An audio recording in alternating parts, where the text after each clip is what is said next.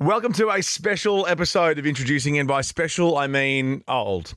And and what we do is we say we're going back in the archives to just to, to mask the fact that yes, it's an old episode. We're going back to September 16, 2021 to talk about this lady here, Tkay Maidza, because she has a brand new album coming out. It's out today, and she's also out on the road this month, November 23 in Melbourne, then to Canberra, Gold Coast, Sydney, Ballarat, and Perth. TkayMaidza.com forward slash tour is the place to go. We had a fun chat. So I thought let's go back in time and enjoy it together again.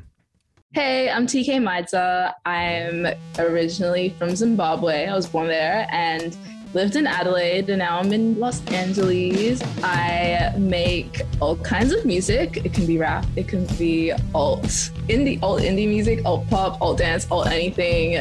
If you want a playlist, just put me on it and you have every vibe. That is the best intro ever.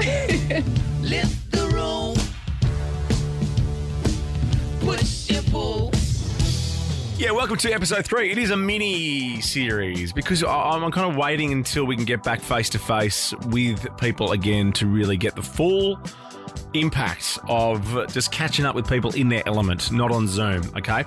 Um, which is what we're about to do. but, but I promise it won't be how things are in the future, all right? We're going to get face to face very soon. Uh, just quickly on last week's episode, episode two with Hayley Mary. Uh, I hope you all liked it. Of course, her EP, The Drip, is out now. And fingers crossed, her shows around Victoria, New South Wales, Queensland, and everywhere else are still going to happen in November. Just check out HayleyMary.com for updates. Now, episode three. It is Tkay Maidza. We'd not met before, and well, technically, we still haven't because, yes, this is another Zoom chat. She was born in Zimbabwe. She moved to Perth when she was young, uh, then to Adelaide. I caught up with her from her new home in Los Angeles. Look, I've loved Tkay's music for years. I've danced around like a maniac to Brontosaurus at Splendour in the Grass. really not acting my age at all. Uh, we chat about what her parents think of her career and the fact that she's, well, now she's not an architect like she was going to be. Uh, we'll chat about her relationship with Troye Sivan. Look, I, I'd never met her, as I said. She is, look, she's so sweet. Her personality is very infectious. And yes, we even have a little special guest toward the end of this chat with one of her long term collaborators and now friends over in LA. Please sit back and enjoy. Well, don't sit back if you're driving, just enjoy my chat with Tkay Maidza. We have to start then. How is Los Angeles? Because God, I'd love to be there now. It feels like you guys are on top of things again. The weather's good. Like I feel like the reason why I love being here is because it feels like summer all year round, even when it's winter. Like I feel like you don't really feel it. I think it's really inspiring being here as well because I don't know, everyone's creative and there's this sort of buzz that I feel like I have never really experienced anywhere else. And it's really inspiring for me to like become who I want to be, kind of things. Oh, and it's so cool to sing about as well. And like just throwing LA into a song here and there, it's just so cool. I could name any street and it will be fine because it's in LA. Los Feliz. You can say Los Feliz. That's Or, where I live. That's where I live. is that right? Really? Yeah. yeah. I, I had a friend that, lives in Silver Lake, and whenever I go to Silver Lake, it kind of feels like a little suburb of Australia, like Sydney or Melbourne or something like that. Yeah. That's kind of what Los Feliz feels like. It feels like a middle ground, but then it's also very earthy and green. There's a lot of trees, a lot of palm trees, but also just like parks and it's open and there's space and it's quiet. yeah, I love it. Do you have a cool LA car? Because you can't really wander around LA, can you? No, not yet. I'm still Ubering. I see you in some kind of Jeep Wrangler or something heading down to. Wow, I feel like you know me. Are you a psychic? I don't know. Maybe psycho. we'll, we'll get back to LA in a sec because I want to talk about how it all started for you, and then we'll get to why you moved there. But tell us, I mean, you you're born in Zimbabwe, then you moved to South Australia. Is that is that? Have I got that bit right? Um, I lived in Perth for a while. Lived in Kalgoorlie, then went to Whyalla, and then went to Adelaide. So I've kind of been in a lot of places in Australia. So hang on, so it went Zimbabwe to Kalgoorlie. Was that the first? Was that the first? was that the first trip? Zimbabwe to Perth, oh, then, to then Kalgoorlie. right, right. Sorry, sorry. You did mention Perth. Who was musical in your family then, or were, are you the first in your family to sit up and obviously do this as a career, maybe? But was your family musical as you were moving around so much? Yeah, I have uncles in Zimbabwe and South Africa that were touring, and I remember going to like family functions and weekend shows with my dad. He would play bass with them as well. So I feel like I was always around music for probably I don't know, like 16 years of my life. And then the reason why I started was because my dad had recording gear in his room, in his special room kind of thing. And I was like, oh, maybe I might make, make a song today. That's kind of how it started.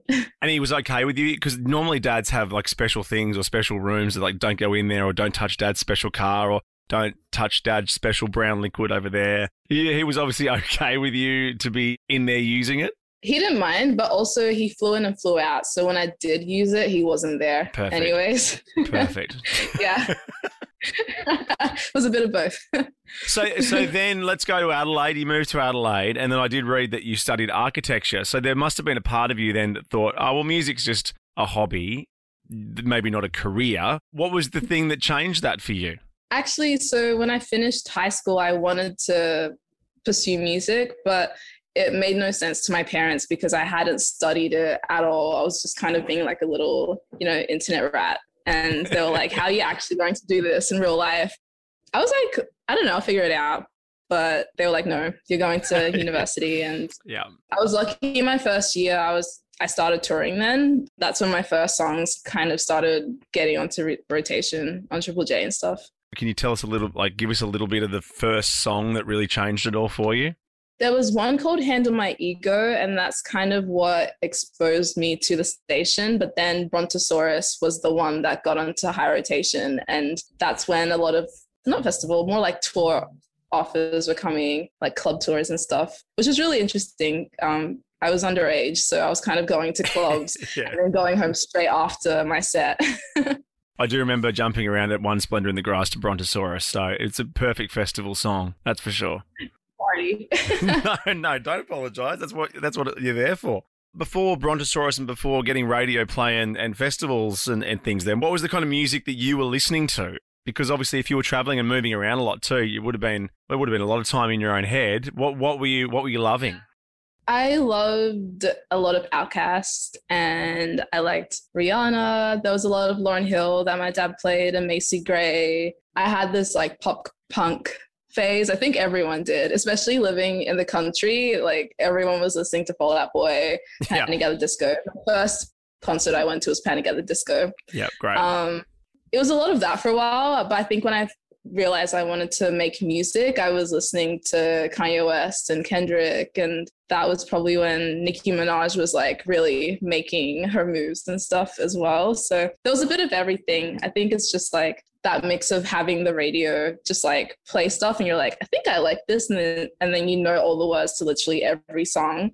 Um, yeah. and then what your parents play you as well, and you're like, oh, I know all the words to this as well. yeah. What were your parents listening to? Like, what was on in your house? Bob Marley, Lauryn Hill. My dad likes Nirvana quite a lot as Yeah. well. My mom liked do it. She liked Dolly Parton as well. Yeah, I, that's what I remember the most. Nothing's cringy. None of the, none of these artists are cringeworthy. They're all very cool artists, and and still, like, Do- Dolly's still doing her thing. Yeah, yeah. yeah, yeah. I think they're they're very soulful. So I think that was kind of like what stayed with me. So are they, they must be proud of you now, surely. I mean, obviously, you, you're not building buildings and, and contributing to city skylines just yet. They must be very proud of you. Do you remember the first time they came to see you when you were really like properly playing, like not just performing live, but a, a proper Tkay gig? Yeah, I had a sold out show at HQ in Adelaide, and my parents came to that. They've come to all of my sold out shows, and I think my mom was crying the whole time apparently, and she but she couldn't watch the set completely. Like she'd cry, run away, come back, and then like it was cute. My dad's really chill, so he was kind of like, "That was amazing, well done." But All my mom told me after that he was like very emotional about it. Well, it's nice that they, they kind of balance each other out. You can't have both of them hysterically crying and running off, and you can't have both Yeah. of them sitting there with their arms crossed going, that was amazing. Yeah, I think honestly, I think my dad's probably more emotional about it than my mom. I think my mom just shows more. You know what I mean? I feel like it's usually that, like that. So being so young, how, how was it? Can you remember, like, what was the first festival you were invited to play? First festival I was invited to play was, I think it was Splendour in the Grass. I had a 12 o'clock slot. So it was kind of like a, oh, there's a slot open. Do you want to play kind of thing? And which is crazy. So that was the first. I've noticed that 12 o'clock probably was it the mix up tent, I'm assuming, at 12 o'clock, or was it GW McLennan? No, it was a mix up tent. That was probably the biggest stage that I'd be- been on as well. So, well, definitely, obviously. Because 12 o'clock, I, I, do, I do remember dra- dragging people a few years ago, like, because it was the Saturday afternoon, it was 12, and people were pretty hungover from the Friday, and I said, You've got to come and see this band, Haiku Hands. And they were on at midday at the mix up tent at Ooh. Splendid in the Grass on Yeah. Saturday. And that gig either makes you, like, your friends really love you and respect you, or tells you to piss off and don't ever drag me to another gig again. and, and I think a lot of the, my, my experience is that 12 o'clock at the mix up tent has never been disappointed.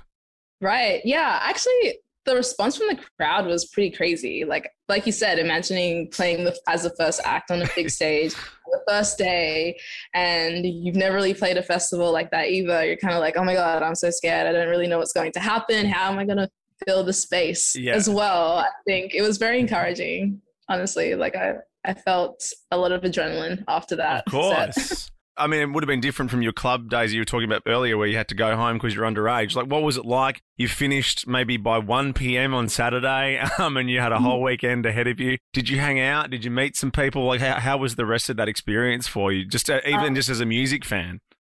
Yeah, I stayed the whole weekend and I made sure I watched every single set that I wanted to watch, even the ones that I probably didn't want to see. Like, I was kind of one of those, I love everything, I want to see it and experience it. I camped out the weekend as well. It was kind of like, did the slug Yeah. out and experience the music.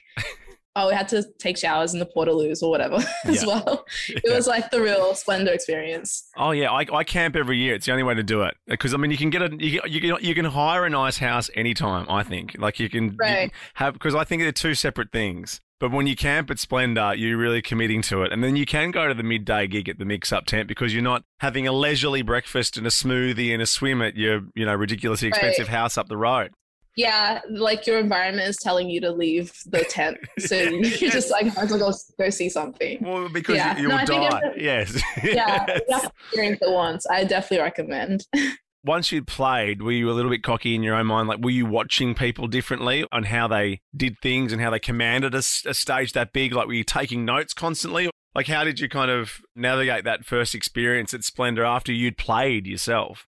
Yeah, I think it was mostly looking at how people command the stage. And even if it is a show where there aren't a lot of pe- people there, it's like, what do you do in those moments? And learning the cues and just seeing like what engages people. And I think when it's your first festival, you're kind of just like, wow, I hope like next time I come here, I will be playing in front of 15,000 people, 20,000 people Yeah. you know so it's like it feels it felt like a a learning you know curve but also a moment of inspiration for the most part Oh, absolutely. I'm, I'm, I must have been amazing. I can only imagine. I've only ever been watching. So I've been able to stand side of stage before. That's as close as I got. I'll never get any further than that. So you've done you've done really well there. i mean i feel being in front of the stage is better than being on the side but that is also something It absolutely Yeah. is. But if if you get invited and you say no to side of stage, then there is some issue with that as well.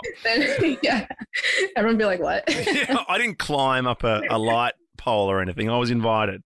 Um, what was the moment then? Do you think? I mean, we might have covered it. So tell me if we have. But what was the moment that really changed everything for you? Was it a song? Was it an album? Was it a show? When when did you wake up and things weren't the same anymore? I feel like in that era, it would have been when I released my first EP, and there was a song called Switch Lanes that was on that project. And it was really cool because Pitchfork covered it, and then it was in the Hottest 100. But the reason why it got in was because they didn't want Taylor Swift to be the number 100. I do remember that controversy. Yes, yes, yes. Right. And it's kind of like the mix up tense. Like you're the first song of the like day on the Hottest 100.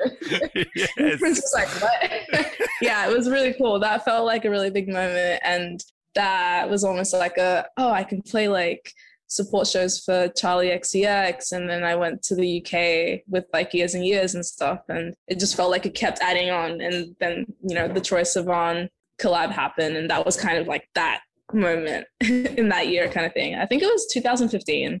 Yeah, it all gets a bit blurry when good things happen. Yeah, I think blurry. you always remember the year when something bad happened, but you don't remember the year specifically when something good happened. too much happening. It's all great. I know. It's quite like just forever 2015 for you. So tell us about the relationship with Troye. Like how did that how did that come about? he that was kind of like a label thing, but I felt so passionate about the song, especially because he's a pop artist, but I thought the song was very cool and dark, and it also reminded me of like Dark Twisted Fantasy or something. But he was singing R and B melodies and stuff, so I felt really passionate about it. And I was like, oh, I love this song. I found out he was from South Africa.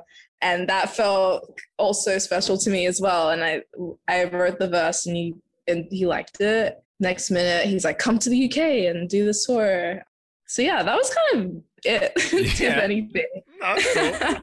that's the story yeah I mean, we all like to think it's some romantic thing where someone reached out on email and then you went to a beautiful bar somewhere and then, but no, sometimes it's just the record label that organises it and you just go from there. yeah that was it yeah. Yeah, but i think everything that came after was felt very like genuine because he's such a nice person as well and he had his family there Yeah. the uk shows were his first overseas shows as well Yeah. and they were sold out and stuff so yeah it was dope Well, he's in LA as well, isn't he? Well, he's technically Perth and Melbourne and then LA. So have you got a nice little crew of Aussies slash kind of mates from home that you catch up with being so far from home? I actually didn't know he was here. like, I don't know. I feel like because of the lockdown, you don't really know who's around and you're kind of like sticking Yeah. to your small bubble.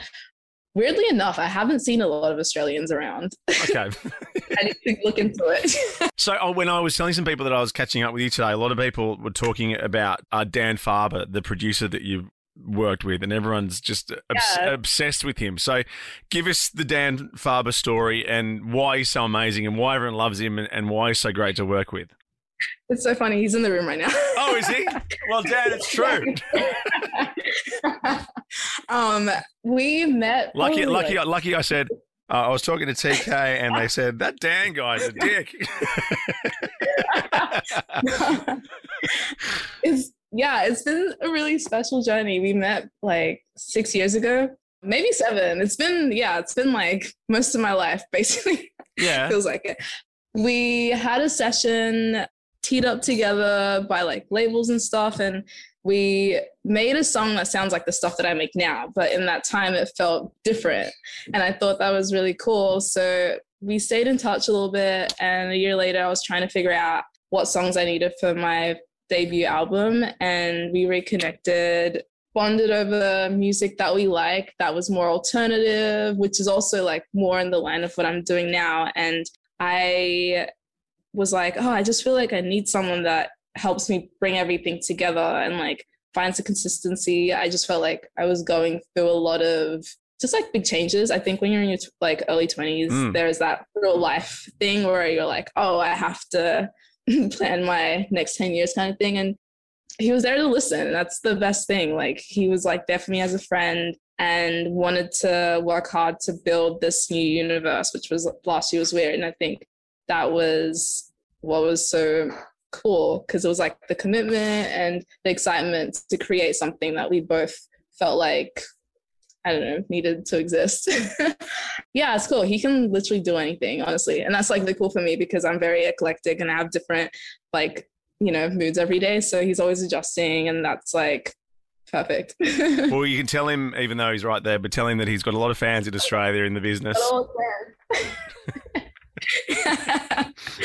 he did one of the, he waved his hands. oh, good. Okay, good. Actually, well, well, you mentioned a, a different personalities. I saw you posted something about dual personalities. What what what, what mm-hmm. do you mean by that? Is that something that you think every creative person does deal with as far as their work? Definitely. I think for me, my dual personalities, there's a light side and a dark side. So I think from what I've listened to growing up, like I really like ballads and soulful R&B music, but then there's this other side that wants to like mosh, climb railings and like scream at people and just like, you know what I mean? Have a good time. Yeah, of course. Yeah. But yeah, so and I think if you knew me, like if you see me every day, there's days where like I just don't say anything. I'm really shy and awkward and introverted, but I'm also really extroverted. Mm. Both have to exist. And I think the lesson for me lately has been allowing that to exist and not repressing one because then I feel unbalanced without having the other kind of thing. Yeah. Well, I'm glad we got the other version of you for an interview, but I do appreciate that that's exactly right as well. Imagine I was like, hey, what's up? Yes, I know. Yeah. I, believe me, I've had it before. Let's talk about last year was weird. Now, uh, you've probably been asked this a hundred times or a thousand times. Is it one album that you split into three, or is it literally different? Well, yeah, you exp- you explain why it's in three volumes. I'll let you do that. It's three volumes because I wasn't ready to hand in a second album. So I asked if I could do three EPs. And hopefully by the end of it, I would understand myself better. I think people that listen to my music would understand where I'm going, where I want to be. It just felt like I needed to reintroduce myself. I think elements of a lot of the songs don't sound too different. I think it just sounds very refined and more precise than what I was doing before. And I think that's, you know, that's why I've been working with Dan. He's been really helping me like articulate my ideas and just like push it to the next level. What? Because it was was it 2017, 2018 that Volume One came out, which I guess Mm-hmm. in, in a in a span of creativity is a long time. Where do you listen to that and do you do you like it for what it is, or do you? Yeah. yeah oh, good. That's good. I love it. Yeah, Yeah. because it it sounds intentional. There's intent there. I think sometimes when artists listen to their old music, they're probably like, I don't know what I was doing, so you don't want to listen to it. But I think when you put all three of them together, you can see there's a story and you understand like why certain songs exist then and exist now. I think this sounds like a complete book, and, and I'm happy to just like play it the whole way through and Yeah, not be like, oh, that was random. You know, nothing seems random in these three EPs. and it's lovely. I think that you you do want to release complete work because I think there be, there must be a temptation for you, especially with technology, uh, that if a song comes in your head and you think it sounds right, you can put it out straight away. What's the thought behind Yeah. wanting to actually release something as a complete work versus single, single, single, single, single? Yeah, it's about building a story. Mm. I think if you want, for most musicians that have like long careers, there's a story there and you feel like you're following someone's path. Like if you think Kanye or like, you know, any like really big album rollouts, it's there's a story there and they're telling something like the visuals are connected and you feel like yeah, the visual aspect and the musical aspect embodies who they are and you it's very immersive and I wanted to create a world that felt very immersive and I think when you listen to the projects the whole way through, that's the complete experience. I mean, obviously they're going to come out in singles beforehand, but I think when Yeah, in the projects after, everyone's like, "Oh, I get it. Yeah. I know why." Now, yeah, and that's been like the most rewarding thing. So, what can you tell us about what you're working on now? Like, so volume volume three is out. Is there a volume four, or are we moving? Are we moving away from the last year was weird mindset? We're not moving away from the mindset, but it is my album time. So Yeah. I think next chapter is kind of just taking all those lessons and like the energy and the sounds and just kind of taking it to the next level and seeing what happens next. A lot of the songs were very literally lost the word. It's kind of like telling about it's it's telling of everything I'm going through. So it's more like I'm trying to say it's not conversational. I've literally blanked. We'll, we'll, we'll wait and Uh, hear ourselves. How about that? Ten minutes later. yeah, yeah, yeah. it's yeah it's reflective of everything i'm going through and i've learned that i have to like experience things and talk about it and that's kind of the yeah that's the story of everything else that goes along so i think i'm meant to heal myself discover new things and talk about it and that's kind of like what people connect to and that's what's exciting for me as well it's just like growth Have you been using? Because what would you? we- We're recording this chat in July 2021. What would you be doing now if COVID wasn't a thing? Would you be on the road somewhere? Would you be in X country? Would you be back home? honestly i have no idea because i was meant to be touring when covid hit Yeah, But then I think going home almost gave me that breath of fresh air. Like I was touring for seven years straight, and that was the first time I'd been home with my family and was able to reflect on things. And if I didn't go home and just sit in my room for five months, I wouldn't have shot my green screen videos, and maybe it, the project wouldn't look the way it does yeah. does and did kind of Yeah. thing. So it's kind of weird. I almost can't imagine life without COVID, even though it's been a very like hectic time. Do you know what I mean though? Like I can't really picture or like reminisce or wish it was different. Well, it's almost been so long now that we've had to just make it okay. Yeah, you have to yeah, you have to accept it. Exactly. Well, we're so thankful for your time. You've been such a joy to speak to. Can I ask you though, because this is called introducing, and hopefully we've introduced some people to your work today, which is the whole point. Is there anyone that you would like to introduce us to that you're either listening to at the moment? Maybe you're working with them, maybe you saw them live recently. I really, oh, someone I would introduce you to, an artist I went into the studio with last week. Her name's Lolo Zouaï. She's really cool. She's like, it's pop, but it's alternative. It's really cool. I think the production's really cool. And she's very tomboyish. Her videos are really sick. I don't know. It's like really cool energy. Definitely check her out. Oh, we will. Well, as I said, you've been such a joy to speak to. It's been so nice to meet you. Thanks for your time. Thank you. Just I don't pop out outside and go and find Troye Sivan's house and write him a note and slip it under the door. I'll hop onto the scooter. I'll let you know how it goes. yeah, yeah, yeah. And, and say hi to Yeah. Dan for us. He's got a lot of fans here. he said hi. He's, he's right there. Hey, guys. he's right hey Dan, how you doing? What's good? so much love. I didn't want to interrupt. I didn't want to interrupt. No, no, no. Intro. What's it? What's it like working with Tkay? What's your relationship like? Isn't might as well do the it. best human though? Like for real, like Yeah. real. It's just the best. It's just the best. Honest, and she's motivated, and she always was. Like it's, it's like you know, it's like it's like you have to be in a great mindset. You know what I mean? To become to be an artist, and she keeps that. That's very hard to maintain. So I admire. Oh, that's great. Well, you're lucky to have each other. You've got a lot of fans in Australia, and yeah, again, Tkay, thanks so much for your time. We really appreciate it. Thanks so much.